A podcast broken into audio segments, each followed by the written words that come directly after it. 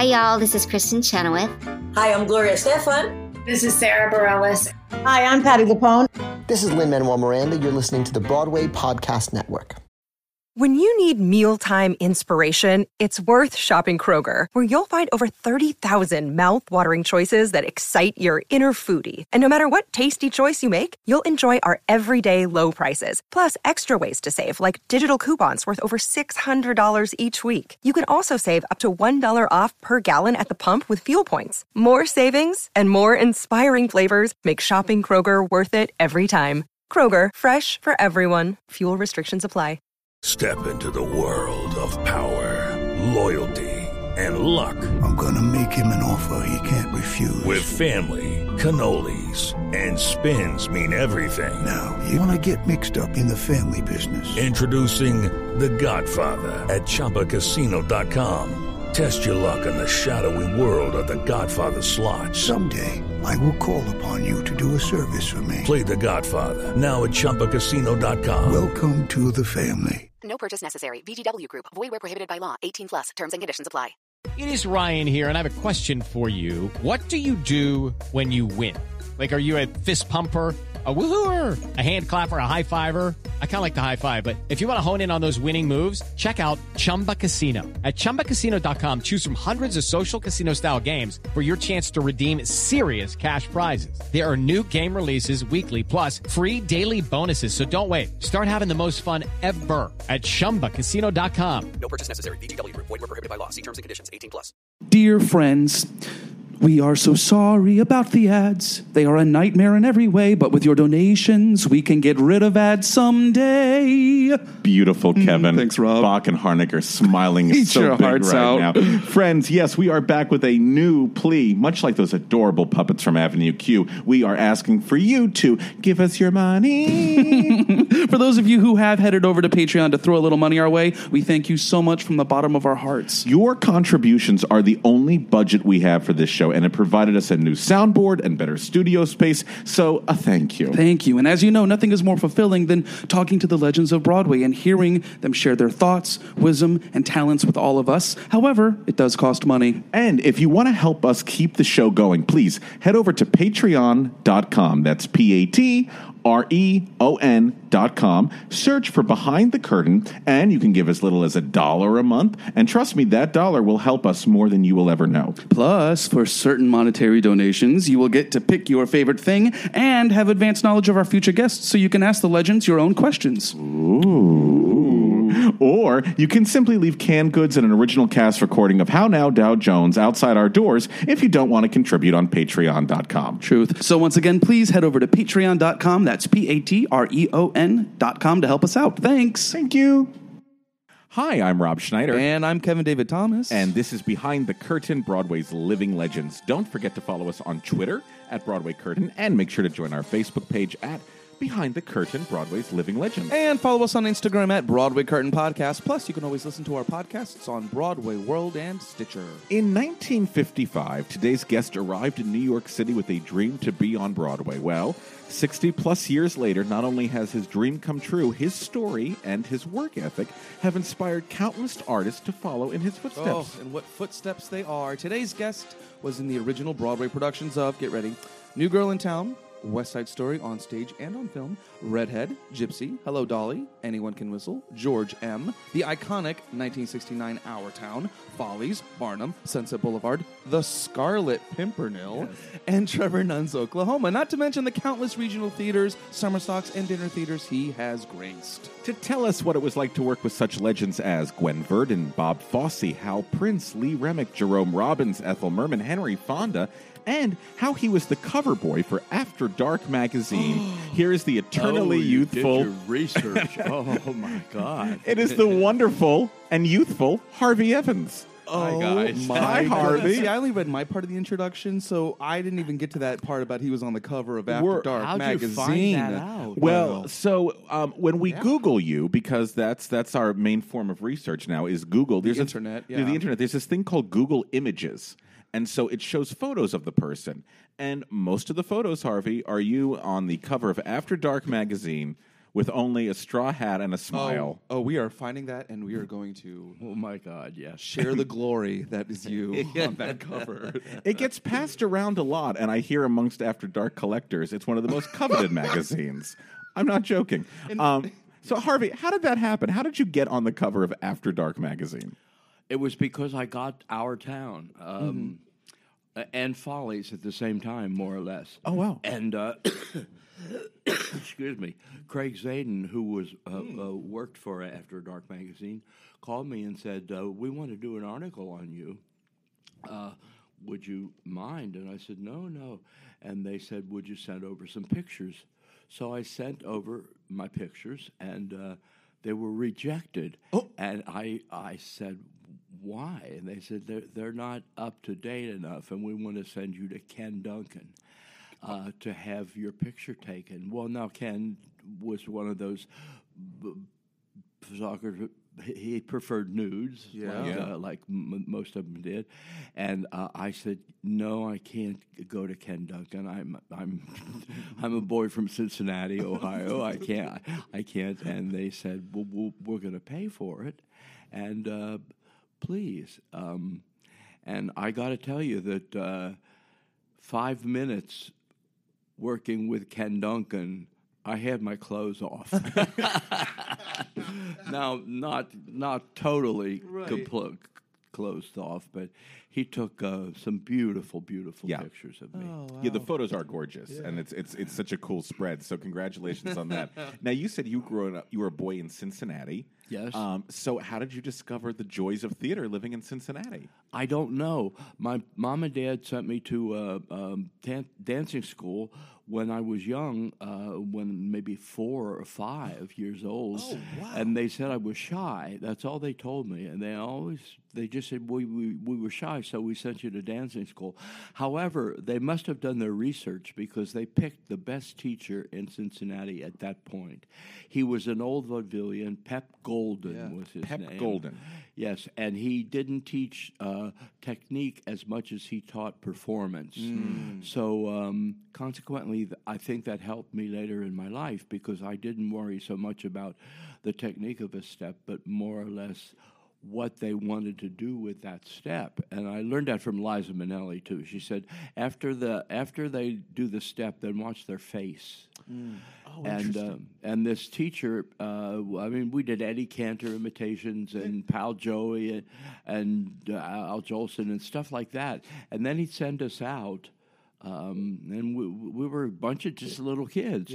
Uh, he'd send us out on weekends to do shows in the at the workhouse or uh, uh, the zoo, uh, any place that we could get five dollars. Right. You know. And, and your And- parents were supportive of this. Very supportive because I, I don't know why my my father uh, kind of always wanted to be in show business. He wanted to lead a band, but uh, he, he they we, we would go out on weekends and uh, uh, so me and my little partner Patsy Heffron we sort of grew up in the back of saloons, and we thought we thought that was the norm. We didn't. Uh, I didn't realize other people didn't do show business either, you know, and it wasn't made fun of in school or anything. right, um, right. But And I so you- never. that was your extracurricular activity. Yeah. when you were growing up, basically, Yeah, is you were yeah. already doing show business. Yeah. And then, then at a certain age, I, I discovered uh, all the stuff on television, like we said, Ed Sullivan and stuff like that. And I started learning more about the uh, the business and more about what what variety is and Right. everything. Let and, alone uh, a musical, which yeah. you had an iconic experience. Well, right? the, a- you know, every other day, every other Sunday, the, there was a number with Peter Gennaro or Gwen or or Fosse, you know, and it seemed like uh, Fosse and Gwen and Peter and Carol Haney and all that they switched numbers all the time. I, it wasn't it wasn't the same number, but uh, I grew up knowing their work. So you were familiar even in the early fifties. Yeah, of, yeah, of yeah, yeah. I was, uh, yeah. In fact, uh, I wanted to study with Peter Gennaro. Uh-huh. Fosse was my idol. Gwen Verdon was my biggest crush in the world. Uh, and I would know it from television. That's incredible. And then Didn't, I read somewhere that you saw Song of Norway, and that was a had an impact on your life. It oh Yeah. my God, you did good work. uh, y- yes, it did because it opened the classical door for me. yeah, I mean, of all shows, Uh, Song of Norway, I didn't see yeah, that one coming. But yeah, well, it was an old road company or Yeah, something, yeah. but but it had all that uh, Grieg music, and uh, I I became fond of it, and it started my love of classical music. I think. So you graduate high school, and then you just you Yeah, say, I'm just- going just to New York. split. I, uh, yeah, well, that was the plan. My with my folks, you know. Um, you can college. You weren't going to you like. can have you can have a, a I think maybe they said you can have a thousand dollars. You can go to college. or You can go to New York. And uh, my dancing teacher Rita, who uh, was wonderful, but she had a group of of uh, people like me that that were on the verge of making it sort of. Um, we had a dance team, and uh, she said, "I want to send you kids to New York, to uh, Las Vegas." And my parents said, "We're not. We didn't pay for all those classes for you to go to Las Vegas. You are going to New York, buddy, whether you like it or not. You know." Good parents. I mean, Oh, they were. on. And they were because what they did was in the tenth grade they came to New York with me, and we I studied from Ernest Carlos and people like that here. Eleventh grade they let me come by myself. So when I got to the twelfth grade, I sort of knew New York. And I knew Kenny Ermston, who uh, who was a dancer from Cincinnati, So and you're he, already sort of mm, figuring out how Yeah. how New York because it's a that's a big kind of culture shock for Oh, it was a culture shock.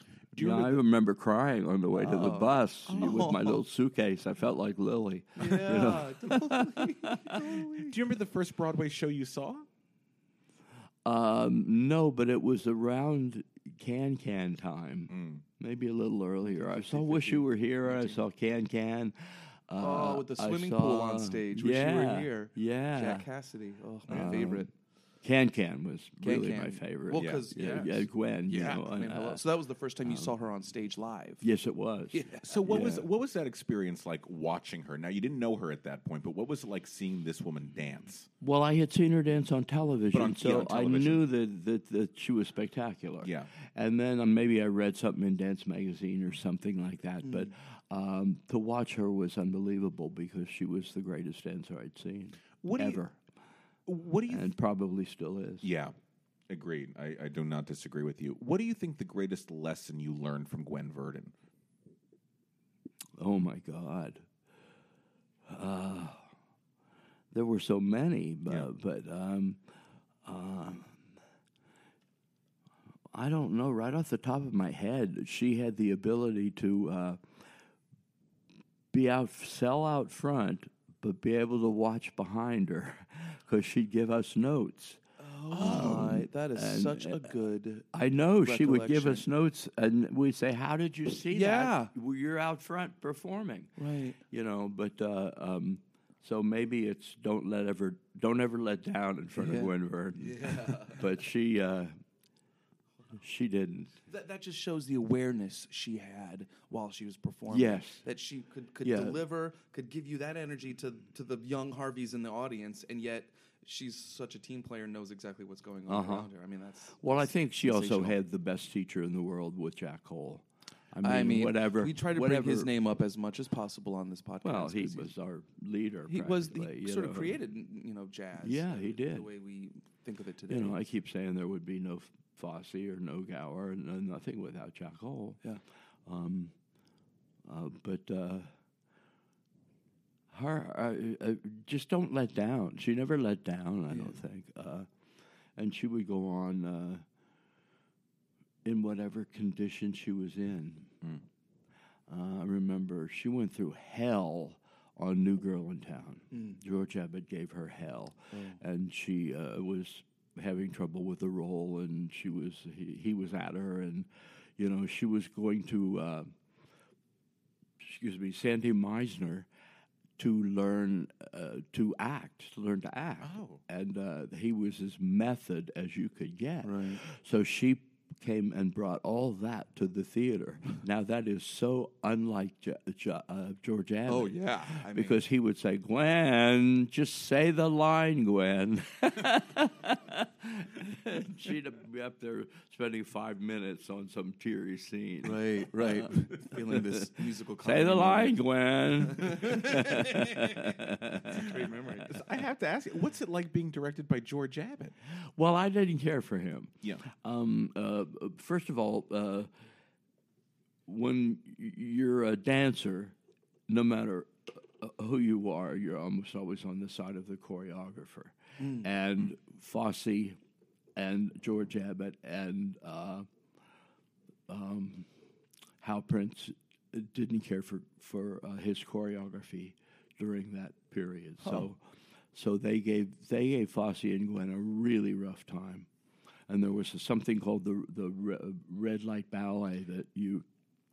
Uh, that was really dirty. It was a dirty ballet. Tell us about this for those of us who are unfamiliar with the red light ballet. Well, uh, it was way, way before cabaret or before we saw girls laying on chairs with their legs in the air and s- you know This is 1957-ish, I want to say. 57 Yeah. ish, I think. Yeah.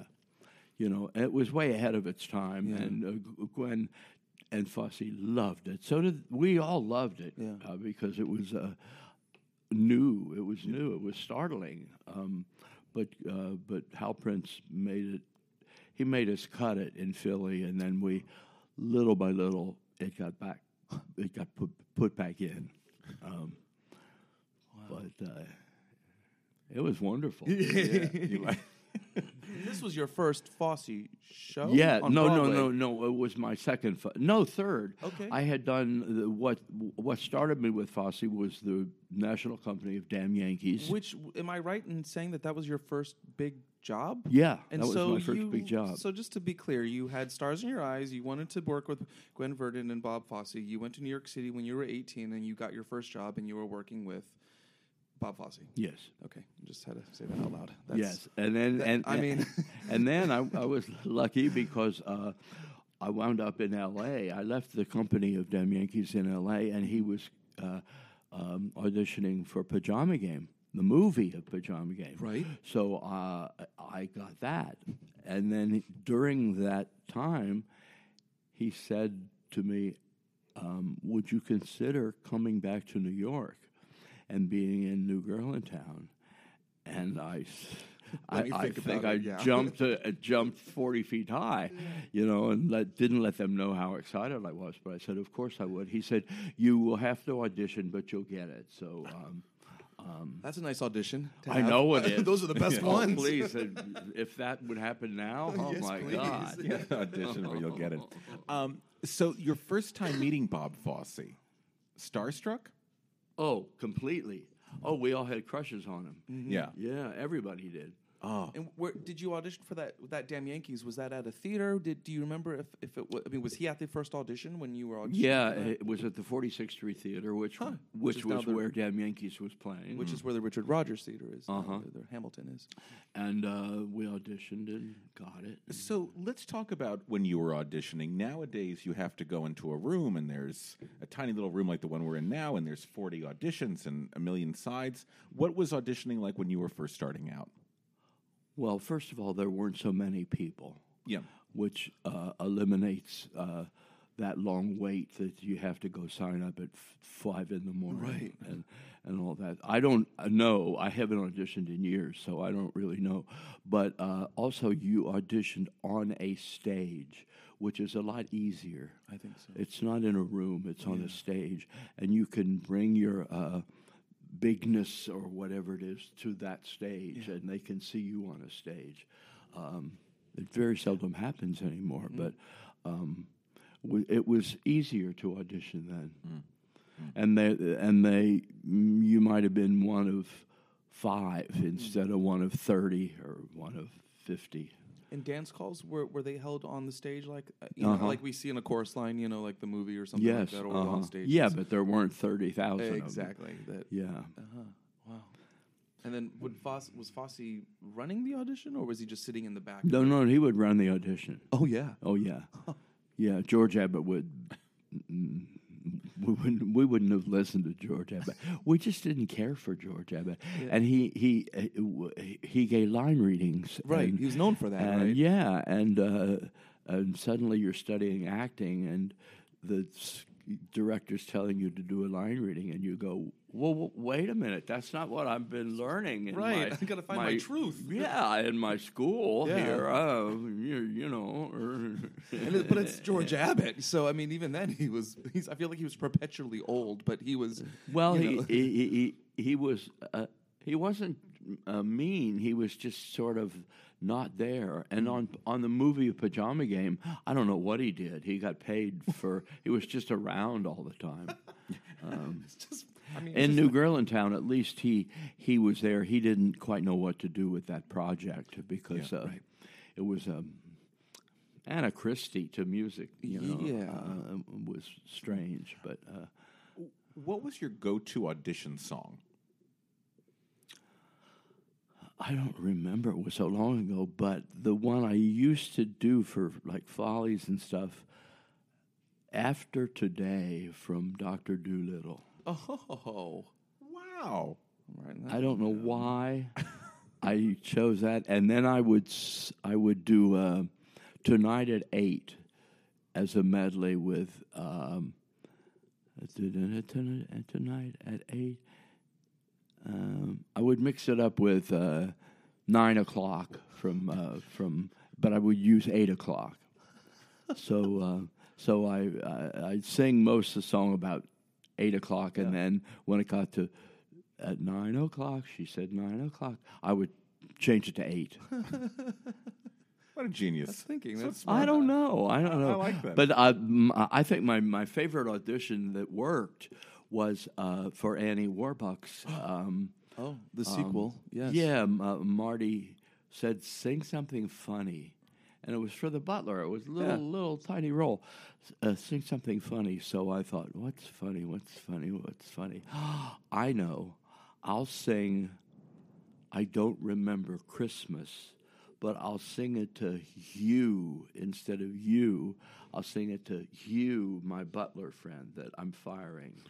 So every time I got to Hugh, You really. Marty would start oh laughing, and then I'd start laughing. That's funny. That is, I don't remember Christmas, and I don't remember you.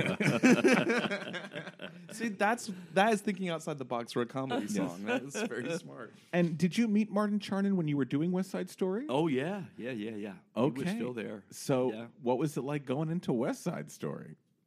Oh, scarier than hell. Yeah? How come? How Oh come? my God! I had two weeks, um, uh, and I think I was the first total. Uh, the there had been swings that had gotten the job, but I think I was the total first replacement.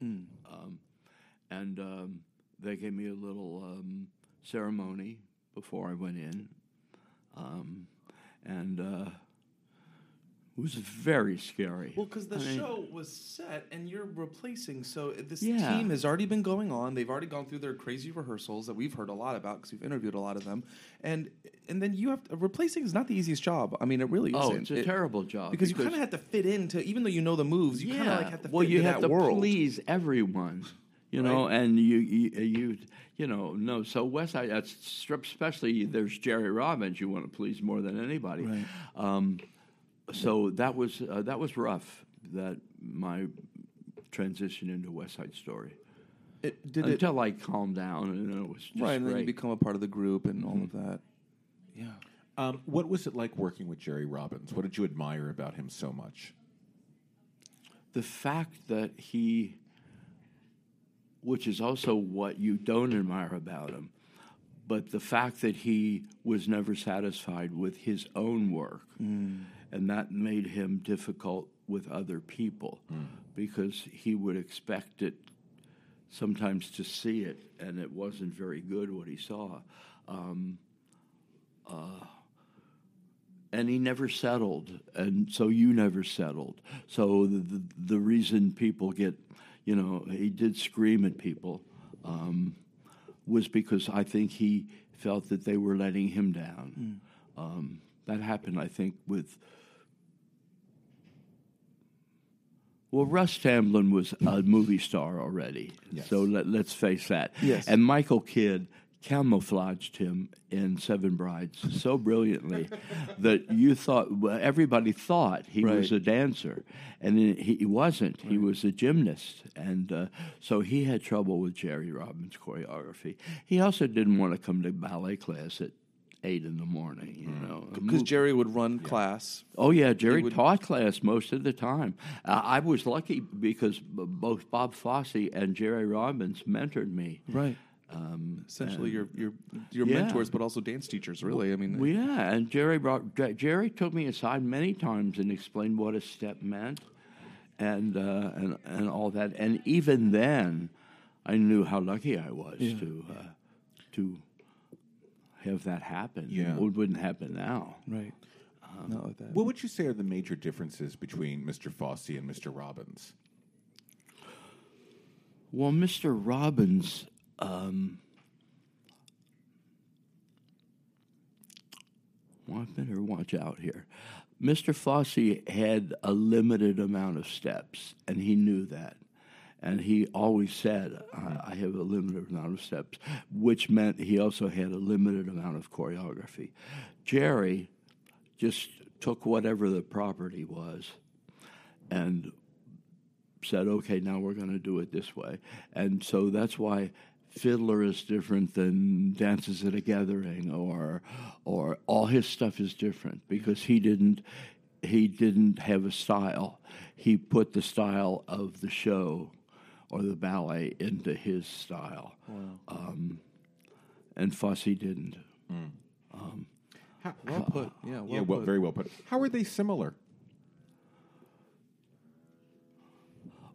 they're all based on Jack Cole. There it is. Yeah. Back to Jack Cole again. Yeah. Back to Jack Cole. Yeah. I think, Asymmetric. uh, yeah. especially Fosse, Bobby, Yeah. and that was Gwen too. Her influence. Right, because she danced with, Yeah. with Jack, right? I mean, didn't she? Oh yeah, she was Jack's assistant. That's right. Yeah. So let's go back to West Side Story. If we made the uh, film version of West Side Story, how did that come into your? I don't know. I don't. We we all we all auditioned. Everybody that did the show, I think, got an audition for the movie, and uh, I got a call back to uh, come in and do riff. I came in and do riff, and did riff, and then I got another call back, just uh, a general audition, and um, I had gone into Gypsy at that point, and everybody said you know, y- you left West Side Story. That's a blow to you. Then now you're going to leave Gypsy to do the movie of West Side? And they said, You're never going to work for Jerry. But I said, But I'm going to work for Jerry three. This is the third time. So Right. what's your point what's the problem here? Yeah. Um, and he took me out of uh, um, um, Gypsy and, and did the, I did the And you- movie. Gypsy was with Ethel Merman. Was Yeah. she still in it? Yeah. Mm, yeah, that must have been Yeah. wild. to Share the stage with. Well, I Ms. got. Uh, um, I'm, I, I don't think I'm ever supposed to talk about this because there, there was maybe going to be a lawsuit or something. But Gypsy, Paul Wallace and I got real close to each getting it. Uh, he got it, but um, they were ready to fire him out of town. Uh, when Arthur Laurents gets a hate on for somebody, We've watch heard. out. Yeah, yeah, we've heard that. Um, and he didn't care for Paul so much, but uh, and I thought I was gonna maybe they were gonna replace Paul mm-hmm. before it came in. They didn't. Um, first of all, the, the number started working for Gypsy. Mm-hmm. It wound up being Gypsy's number instead of Tulsa's number because mm-hmm. you watched her and and she was so pathetically little girlish Yeah. and all that. And then also she started he Paul started dating Ethel Merman's daughter. Oh. So so anyhow, but I got to then amazing. but then what happened was uh, when I got West Side Story, um, Ruthie Mitchell said, uh, Oh, yeah. "You're gonna, um, uh, we're gonna put you on because Paul is really losing his voice, and we don't want to have to have no cover here when you leave. So we're gonna let you do three weeks." oh. So I got to do Tulsa for three weeks with Merman. Oh my gosh. So, What is it like sharing a stage with her? Well, I was in love with her. I, Oh. I I thought she was fantastic, and you know, people would say, "Oh, she's marking the show," and I thought she's not marking the show. She's I I watched her cry every night. Um, I I just loved her. Um, uh, she she was. Uh, I got to because I did West Side, and Ruthie Mitchell and Lo Hardin were the stage managers of that. I got to go into their room every night. That was my first stop when I came through the stage door to go into the stage manager's room, and Ethel would come in and tell us the news of the day. And uh, what what really sh- two or three things I I've said this before. I hope I'm I am repeating, but first of all, she found out. She came in and she went, "I just heard Tab Hunter's gay." well, that made us all laugh a lot. And then she, Billie Holiday died, and she went to Billie Holiday's funeral. And then she went to see Lena Horne at the Waldorf, and she said, "You know, we forget how beautiful she is and uh, how well she sings, but she sang great." So Oh, that's that's special. Yeah. she could That's admire special. another Mhm. broad. Now, to go back for a second, did you leave West Side Story on stage to go do Redhead? Mhm. Redhead is one of my favorite musicals. I love how much you love it. and it just it doesn't get done anymore. It just doesn't get done anymore. So, can you share some experiences about what it was like working on Redhead? there's no Gwen Verdon anymore. That's there it is. That's totally it. I think there are there are capable dancers, there are capable singers, they are capable personalities, but they're not all. Nobody allows them to be all three. And one of my friends said, the trick to working in show business now is be mediocre. Hmm. Because if you're too good, you're going to scare the people hmm. and they're not going to hire you. Hmm. And if you're not that good, you won't get the job. So um, I think it's because there's no Gwen. Um, it wasn't the greatest show in the world course. either. So you you did the movie of, of West Side Story. Yes. Um, it's a huge hit. It- Yes. An incredibly huge hit. Yeah. Um, what is that like seeing your face fifty feet high on the screen? Well, we didn't know. Uh, uh, first of all, they kept telling us, we don't know if this movie's going to work or not. Now, we think it might be an art house movie. So, uh, so don't, don't, uh, don't go around telling your friends you're in the best movie ever because we just don't know. Who, who was this? The studio or Uh, Yeah, the Roberts? studio, uh, everyone there. Maybe not Jerry. It's an art house film. yeah, yeah, and uh, so when we finally saw a preview at Grauman's, it was eighty feet tall. I mean, we were eighty feet tall on the screen, and uh, it was a shock because And, we, we and who were you in it? Uh, do, what was your name in, in the mouthpiece. It's Okay. the oh yeah, I remember it. Smaller but jet I'm part. curious. yeah. Well, your guitar and and on stage. That's just was curious. You also did the movie of Mary Poppins. yeah. You were chimney sweep. You were a chimney sweep. What was it like working for the Disney Corporation? Well, I was working for the, the at that point the Disney was not cheap like it is now. Yeah. and you didn't have to worry about anything. Uh, uh, and as a job, it was lovely. Now that was mainly because it was Marc Breaux and Dee Dee Wood, who were two of the loveliest people you've ever known, and um, also Disney. Uh, uh, I had just come from MGM from Silk Stockings or something, uh, where where MGM w- was a little prison like. Um, Disney was flowers and landscape, and and they only charged you uh, what the the meal cost them and the commissary. And uh, um, I know he was a Berkshire, and I know he didn't like blacks or Jews or gays or whatever, but. Uh, um, it was a joy to work for him, and he would come back on his little uh, uh, golf court and bring a golf cart and bring like Hella, Hedda Hopper and Louella Parsons and Charles Laughton and people like that back, uh, because we did we we took the job not knowing it it was other than another movie It job was a or gig. other. Yeah. it was a Yeah, gig. yeah. And uh, um, when uh, Dee Dee approached me, I, I said, Dee Dee, I'm acting. I'm I'm doing something at uh, uh, CBS, and uh, I, I I'd rather just keep acting. And she said, Well, okay, but Bert Michaels and um, she named a whole list of the my favorite dancers on the West Coast, and I thought, okay, you you got me. Here we go. You know, you know. Why did you not move to the West Coast? Yeah. I thought it was not a. It would be a dumb move, but I don't know why I thought that.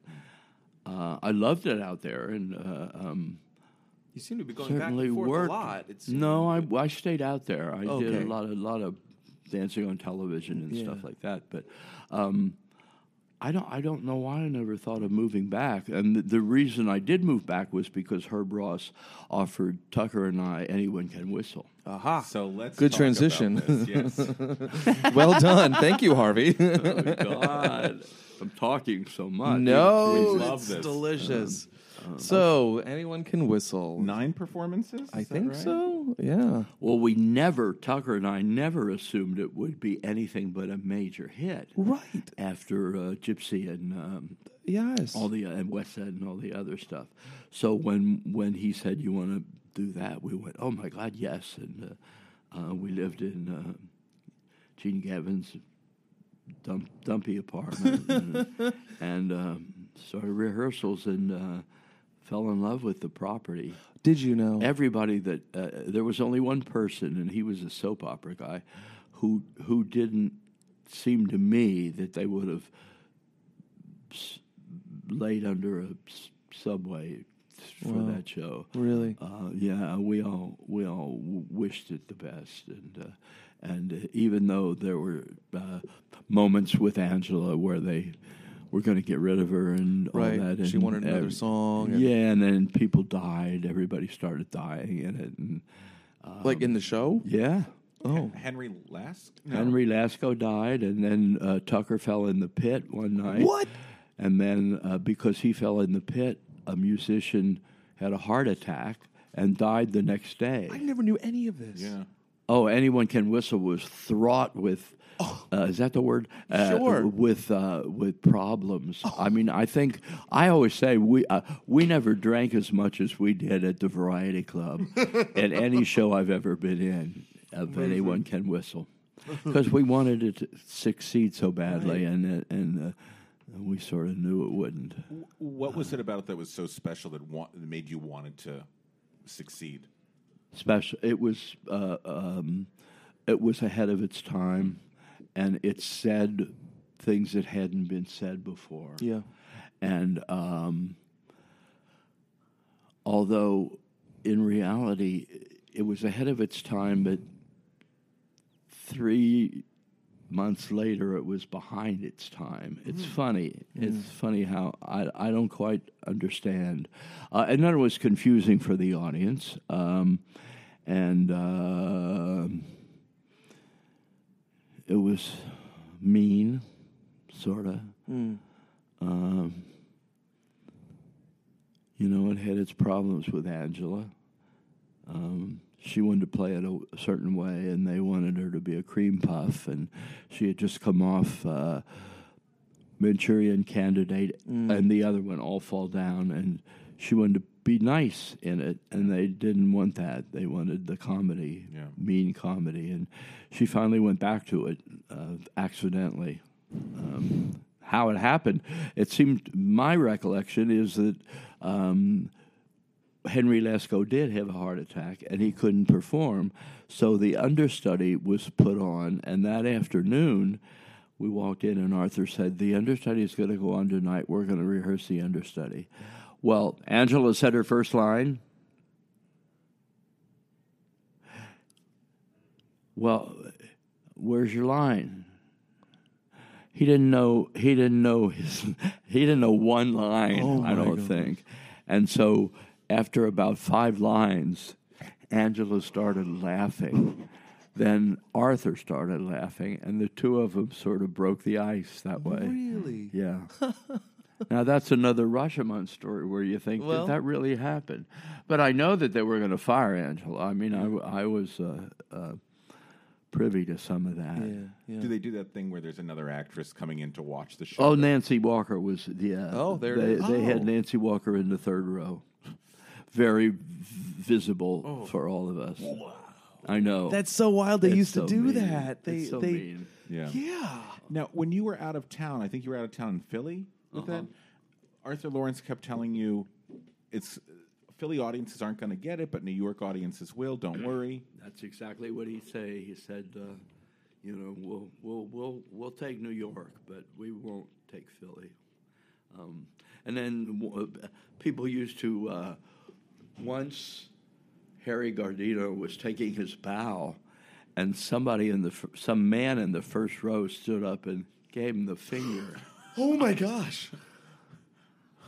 Well, wait, what's? Oh no, what? Uh, he didn't give him the finger. He gave him a thumbs down. So, on Harry's bow, he gave him the finger. It's a very combative theater. That's incredible. So But much see, that that first act was combative because uh, the uh, the theater rows came on, and we were the audience, and we laughed at the real audience. Now that that that's hard to do, Yeah. hard to take for an audience. Yes. yeah, really hard imagery. That's bold. Uh, very bold. With Lucky Land slots, you can get lucky just about anywhere. Dearly beloved, we are gathered here today to. Has anyone seen the bride and groom? Sorry, sorry, we're here. We were getting lucky in the limo and we lost track of time. No, Lucky Land Casino, with cash prizes that add up quicker than a guest registry. In that case, I pronounce you lucky. Play for free at LuckyLandSlots.com. Daily bonuses are waiting. No purchase necessary. Void where prohibited by law. 18 plus. Terms and conditions apply. See website for details.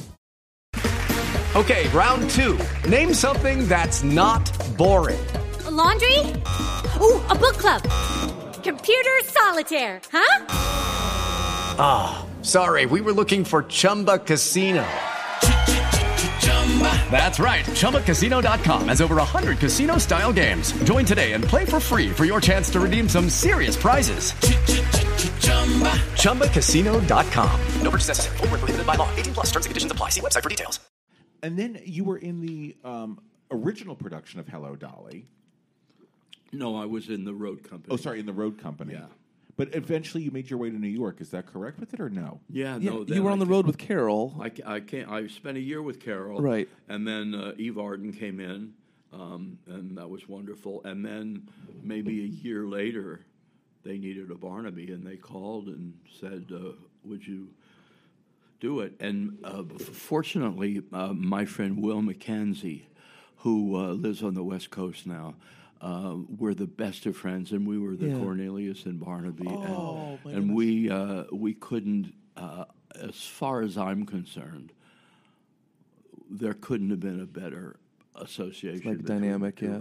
Now, I have to ask about this because I think this is so fascinating. You were doing so many musicals, and then Our Town comes into your orbit. Um, and very quickly, I, if you don't mind, I'd like to review some of the people that were in the cast with you Ed Begley, um, John Fiedler, Henry Fonda, Margaret Hamilton, Mildred Natwick, John Randolph. This was a company. This was a real. And you're George. I And you're mean, George. And I was George. scared to death. I would have been. I would have been too. How does this happen? Um, I did a I did a, a screen test for Dalton Trumbo for Johnny Got His Gun. I don't know if you know the Hmm. play, the, the book or the movie. Um, uh, you know Dalton Trumbo? Yes. Okay. Yeah. Well, he he was an idol because he was blacklisted and all that. Um, and for some reason, Donald Driver got a hold of my screen test and called me and said, um, "You're not going to believe this, but you don't have to audition. I've seen your screen test, and I want you to play George." And of course, I was thrilled. And then I was petrified. I mean, that first day, uh, I just wanted to get everybody's autograph. and, you know, um, but Yeah. I learned a lot from Fonda. Oh yeah. Yeah, he he He was the stage manager in that. Yeah. Yeah, he cut me down. Well, no, I wouldn't say half, but he took away a lot of my extra stuff that I didn't need to do. Now, if you watch his movies, you will see his work.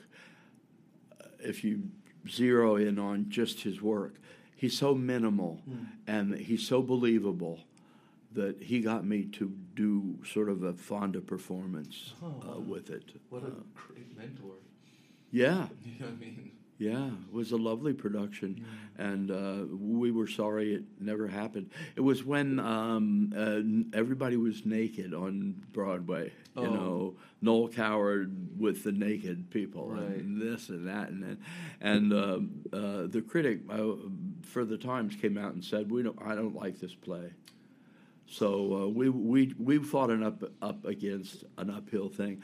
Otherwise, we would have been the sensation of Broadway that Right. season, Right. and uh, it's a shame because uh, somebody came along afterwards and Robby Benson was in it and Hal Holbrook, I guess I don't know, and it got televised and it was not nearly as good as Yeah.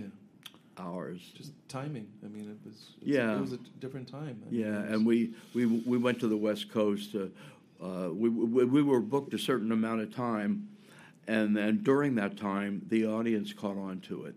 But it was the same with West Side too. Um, they booked it somewhere else, and then it suddenly picked up business, and we had to go to the. That's why I didn't go to the West Coast with West Side, Oh. or but this I did, and it's a shame because had we stayed on Broadway, we could have run a lot longer. Yeah. Um, Yeah. Was yours televised? Was your hour No, televised? it filmed wasn't. or anything? Nothing. Nothing. So it just disappeared. Nothing. Just disappeared. Um, besides um, Henry Fonda, what was it like working with, uh, let's say, Mildred uh, Natwick Oh, or I'm John glad you. Randolph? Okay, so uh, there's a scene in our town, surreal scene where uh, uh, we're both at the wedding, but we're really not at the wedding, and and it's very confusing, and it's it's very hard to work out, and and uh, so one night on Broadway, we're doing this scene, and she goes, "You're upstaging me." you know, what could be worse? So I, at intermission, I go to her room and I say, Millie, I'm, I'm so sorry. What happened was a light was blocking that was, I was standing in front of it and it was blocking her light to get on her face. Yeah. So I moved upstage. So she could be seen, yeah. So she could be seen, but that means that she's, I'm upstaging her. And anyhow, I said, I'm so sorry. And she went, Oh, honey, I was kidding. and then she said, I never knew what that scene meant, anyhow. And I said, Neither did I. Oh, my god! Um, when you had worked with Hal Prince previously, it was as a producer. He's your producer, and now he's going to be your director in Follies, director and producer, I should say, in Follies. So, how does Follies come around for you? I got a call to audition, and I came. I was in California, and I came back and I auditioned, and and uh, they said, "It's yours." So, what were rehearsals like? This is such a seminal piece. of Well, musical rehearsals theater. were with Michael Bennett now. too. Yeah, rehearsals were so scattered and and so uh, episodic that uh, you didn't know what the book was even, Oh. and uh, um, you just did it. You just did what you were told, and then hoping it would all fit together. Mm. And uh, And when did that moment? Was there a, a, a seminal moment where you thought, "Oh my gosh, No, we, we got this"? No, there wasn't actually. Huh. It was little by little by little. Yeah. you know. And then we heard Yvonne saying, "I'm still here," and and um, um, Fifi couldn't remember her lines ever. And there's a funny thing: Eth- Ethel Shutta and Fifi were always competitive. Um, um, and one time we were called into rehearsal, and there was no seat for Fifi. Wow. Um, but and so Ethel looked around, and she went, "Squattez-vous, Fifi?"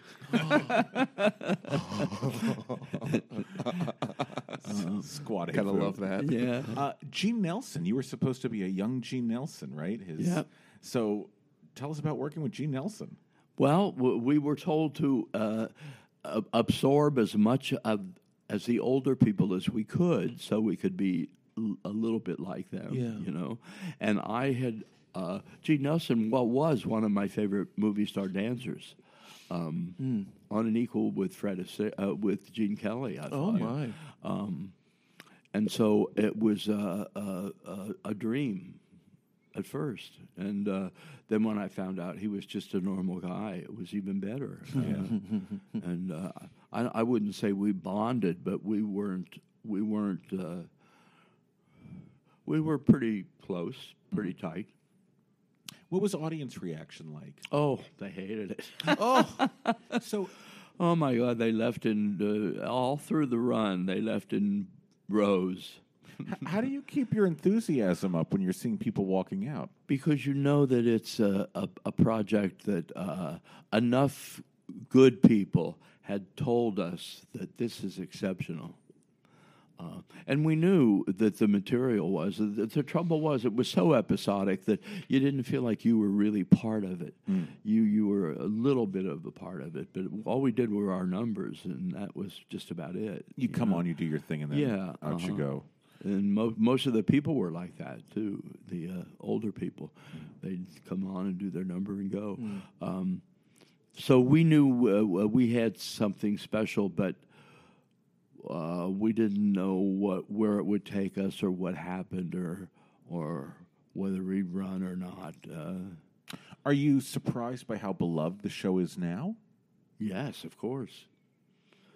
Do you go and see subsequent productions of it? I know you've, I direct- you've used to. directed them, right? You, I directed some and I played Buddy in some. Yes. Um, um, and because I've done that, I don't care to see it anymore. I've had it. Yeah. It's like uh, I'm follied out. I know line. I mean, it, it- it's like n- now I know line readings, and but that's one of the troubles with um, being older is that I don't want to see anyone else do Gypsy because Ethel Merman's line readings are Yeah. in my head, Right. and none of them are as good as hers to Yeah. me. And um, the same with Follies. Um no one will ever top Dorothy Collins. Um, Yeah. uh, no, so I don't go see f- the Follies much. Uh, who did La Cage on the road for quite some time? I think about a year, yeah. And who who was your George opposite you? Larry. Larry Kert. Larry. Little West Side reunion. Oh, I f- yeah, I forgot to explain all that. Yeah, that was wonderful because uh, uh, Larry, since West Side Story, has been the leader of our little group, which consisted of Marty Charnin and Jeannie Charnan and Alan Johnson and and a whole lot of good people. Since then, we've all fallen apart or gotten Alzheimer's or whatever. but um, Larry was our leader, and we listened to him, and he was extremely funny to us. Now, to other people, he was a little brazen and a little bit snotty, but we understood him so well.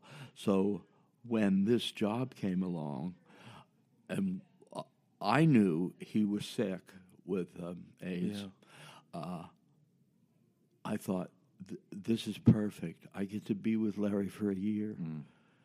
You know, it doesn't scare me. I don't care what's, you know, I just get to be with Larry. And he was still strong and, and able to do a brilliant job.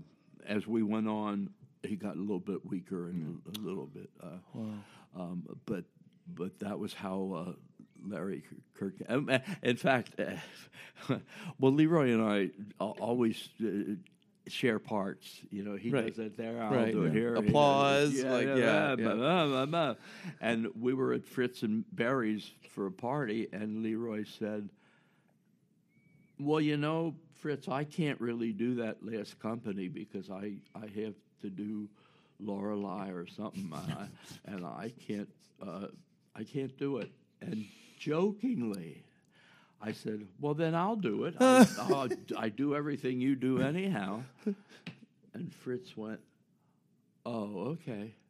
And two weeks later, I get this phone call saying, "We've set an audition up for you for Arthur." And I said, "No, no, no! I was kidding. I was kidding. Please." And I, it was too late to get out of it.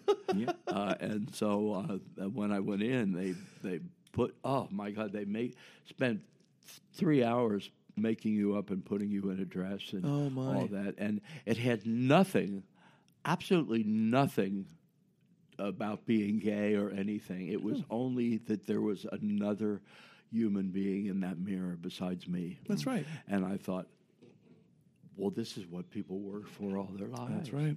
And so I, I took it. Oh, right wow. away. Yeah. How did audiences across the country react to the show? Well, we thought we played Shreveport, Louisiana, and I thought, Larry, I said to him, I am not getting near you tonight. When you sing "Song on the Sand," I'll be four feet away. and didn't you know they stood up just like every other audience? Yeah. it's built in. I mean.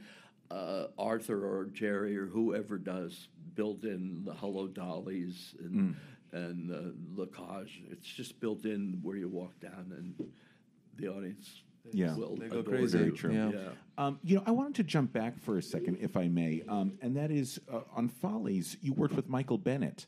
So, what was it like working with Michael Bennett? Well, we knew he was going to be a genius. You Oh, you did? You knew. Yeah, yeah, yeah, yeah. And uh, we stayed clear of we, meaning maybe Kurt Peterson and I, and Marti Rolph. Virginia was out there doing her own thing. um, No, no, it's okay. um, but uh, but we because uh, Arthur because Hal and Michael were at each other every minute on that show. Yeah. About how, how they each wanted to make it work and how each had a different approach.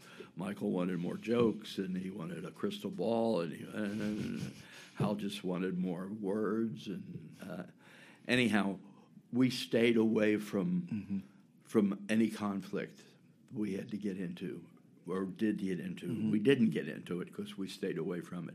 So I never really got to uh, say be in Michael's camp or be in Hal's camp. I tried to be in both camps. And, Right. Switzerland. Switzerland, yeah. yeah. and that same happened to me uh, when I came into Gypsy. Uh, Sandra Church and Oh. Merman were having a feud, and uh, Sandra grabbed me, and I became part of Sandra Church's little group. Uh, It's- yeah, it's interesting how the territory, The dynamics. the dynamics Mm, of that all works. indeed. Go Oh, ahead. uh, yes. I'm just going to say the word sextet. What was sextet? With Dixie Carter. It was fabulous. Yeah? Uh, well, it's uh, uh, as a piece of theater, it probably stunk.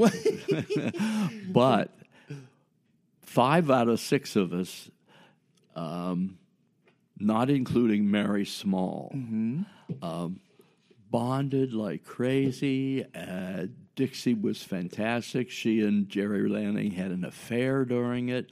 Um, we got the director fired, Jered Barclay. Yeah. what? because What? Oh, go ahead. Because he wasn't coming around. Oh. He thought he could choreograph it, and and uh, he he just wasn't coming around. And uh, um,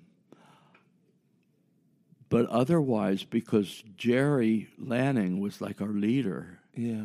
uh, we had great fun. What was it? Was it a, a book musical? Uh, it was a book musical Yeah. about uh, uh, uh, three three couples, um, a gay couple, me and Bobby Spencer, and Uh-huh. uh, Dixie and uh, um, Jerry, and uh, the Mary Small and her boyfriend, whatever. John Newton. Was it? Yeah. Oh, According to this, it's John Newton. Yeah. Yeah. Not a hit. He was good. Oh, not a hit at all. No, no. But but we had we and we had one of the old time stage managers, May Muth, I think her name was. Yeah. Wow. And she was like Mammy Yokum. and she, we used to love her like you couldn't believe. I wish we would have run longer because uh, um, and Dixie, and Dixie was married to sort of a gangster, a semi gangster, and we thought, well. We're all going to die. Right, she's having an affair and- yeah, she's having an affair with Jerry Lanning, and he's married, Oh, and uh, and we're all going to be murdered. Instead, the, you just had the critics I say, instead. yeah, the critics did it instead. um, so let's talk then about Barnum. Hmm. Yeah. Um, so you're offered a standby to Jim Dale, is that correct? Yes, that's correct. And correct. you were eager to be, you were okay being a standby. Uh, I uh, I had to talk myself into it. Mm. My dad had just died, and uh, and I knew that that an, an awful amount of work had gone into it, and I was aware that the first couple days I could tell that um, most of the people were circus people in it, and um, how do I put it? They had they don't didn't really know much about me, and they didn't know I had done some Broadway Yeah. stuff. You've been around. and Glenn didn't help that situation at all. Glenn Close. Yeah. Mhm. Now, uh, when I did Sunset with her, it was the total opposite. We fell in love with each other. Okay. But on Barnum, um, it was rough because she she didn't want me. She wanted Jim to do every performance, and and she'd get jealous if, like one time, I brought Liza Minnelli backstage. Uh, oh wait, I'm talking about Galana I shouldn't. No, you're all right. You haven't said anything. I like her, but so. Yeah. Can you? How did you know Yeah. Liza, by the way? How did you guys become friends? I did six Judy Garland shows. Uh, What? Well, I danced on six Judy Garland shows. How did we not talk about that yet? That's Um, wow. Okay, six Uh, Judy Garland shows. and, uh, but I, I had I met Liza in New York actually when she was doing Best Foot Forward, Hmm. but but we uh, I think sh- uh, she and I did a couple Garlands together. The Yeah. Christmas show mainly. And you guys Uh, clearly hit it off. Um, yeah, and uh, and we, I was there. We sat together uh, for the Battle Hymn of the Republic, Huh. uh, and uh, yeah, I did six of the. I did a, a, a couple of those Bing Yeah. Crosby special. I think it's pretty awesome that you started out, you were doing New Girl in Town, this early Fosse shows, and then fast forward past the 80s, you're doing Scarlet Pimpernel, Sunset Boulevard, like the, the this sort of like new version of musical theater. I, I think it's kind of awesome and amazing that you your career flowed with the times as the evolution of yeah. the, the Golden art form. age to truly, conceptual you musicals. like I think- literally traveled through time with But musical I theater. think that it, that was dictated because that was all that was around. Sure, sure. It's funny though. Uh, I can't remember one thing from Scarlet Pimpernel, but I can do all of West Side Story for you. I love I can't. It, was- Doug still started singing.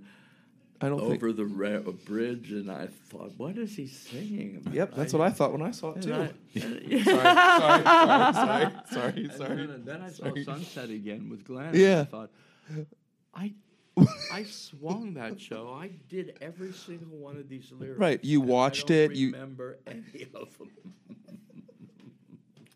It's a different different oh, beast now. Shelby, what you doing? I don't That's okay. I prefer the golden age too, my friend. yeah. Um, but also, uh, in terms of movie musicals, you were also in Enchanted. Is that correct? Uh-huh. and Silk Stockings. Yeah. And The Girl Most Likely um, for Gower. Yeah. Um, Oh yeah, you worked with Gower Champion. We didn't even get a chance to discuss that yet. So, what was it like working for Gower Champion? Well, I love Gower. He he uh, um, he gave me a private audition for that movie for um, The Girl Most Likely. Oh. Um, what ha- what happened was that Tucker Smith and I, who I talked about, Mm-hmm. we both got in Damn Yankees at the same time, Mhm. and we uh, we probably were bad, but we I think we used to try and outsell each other. Yeah, sure. And You were young. You were young. And uh, anyhow, it was a very good night for me. I remember, um, and Gower was in the audience. This is in L.A. Mm-hmm. and I, and it's true. My uh, I just worshipped Martin Gower, Mm. and I said to him how much I loved him, and he said, "Well, I enjoyed you too very much." Mm. And uh, I, I said, "Thank you." Then I read in the Variety out there that he was casting uh, this musical, and I wrote him and said, "I met you backstage. Is there any chance I could audition for you?" for you. And I, he wrote me back and said, "Yeah, come in." And I had a private audition, uh, and then got to be in this. That was my first big movie thing. Jane Powell. Oh my goodness! It's not bad. This has been so wonderful, and I cannot tell you how much I appreciate you coming in and sharing your memories with us. And we do okay? Oh, we did great. Yeah, Oh, you know what? we did I'm gonna- really good. I'm gonna can, actually. I'm gonna ask you one last question, if I can. Um, what advice would you give to yourself that's just getting off the bus from Ohio uh, and coming into New York City back in the 1950s? What do you know now that you wish you had known then? I think I knew more then. I don't know. I always thought this, so it's not a new thought. But you really have to love the business more than you love yourself in the business. Because it doesn't ever work out the way you want it to. And that's how you can deal with the disappointments. Uh, um, just keep working. I, I've said that before. Uh, my name's been above the title. It's been below the title. It's right. been, uh, uh, but the point is, usually I've kept working, and and um, you can find you can find as much value in the ensemble as you can in a lead. Good day, Mr. Thomas. Good day, Mr. Schneider. Well, it has happened. We finally hit over 100 iTunes reviews, and we would like to thank each and every person who took the time to do so. Huzzah! Now we want to climb those charts even faster, and that is where you, lovely folks who have not yet rated us, come in. The process is very simple. On your podcast app, tap the search tab, enter our name, Behind the Curtain, Broadway's Living Legends, tap the search key, tap our beautiful logo, tap the reviews, tap write a review, then tap your way into our hearts. Tap your troubles away. That's nice, Rob. Once you are there, you can rate us from one star to five stars. Think of one star as Hervé V. Rob, how do you say this name? Hervé Villechaize. Oh, dear God, I walked right into that one. Think of one star as Hervé Villechaize and Yma Sumac in Sideshow, and five stars as front row seats to the opening night of Gypsy. But they kissed me. Yeah, they kissed me for the first time. I thought that was pretty good. We want to get good reviews, Rob. We want to get good reviews. Excuse me, Arthur Laurents. Excuse me for trying to liven up our commercial ads a little bit. Eight minute long commercial. I, li- it's an infomercial at You this could- point. I'm going to be like that lady that sells you the copper pots. Look at this. You can put 400 pounds of manure in it, and it slides right out. Then you can make an omelet. You got another line, Kevin? You got, you I'm a- waiting for you to say. Plus, you can leave your comment. and Let Oh, us know if you're sorry, liking what guests were like. your Plus, neck. you can leave a comment to let us know what you are liking, not what you're not liking at this point, or what guests you'd like to hear next. So head on over to iTunes and let us know what you think of our little show. Speaking of little, I'll tell you a story about Charles Laughton later. Thanks, guys.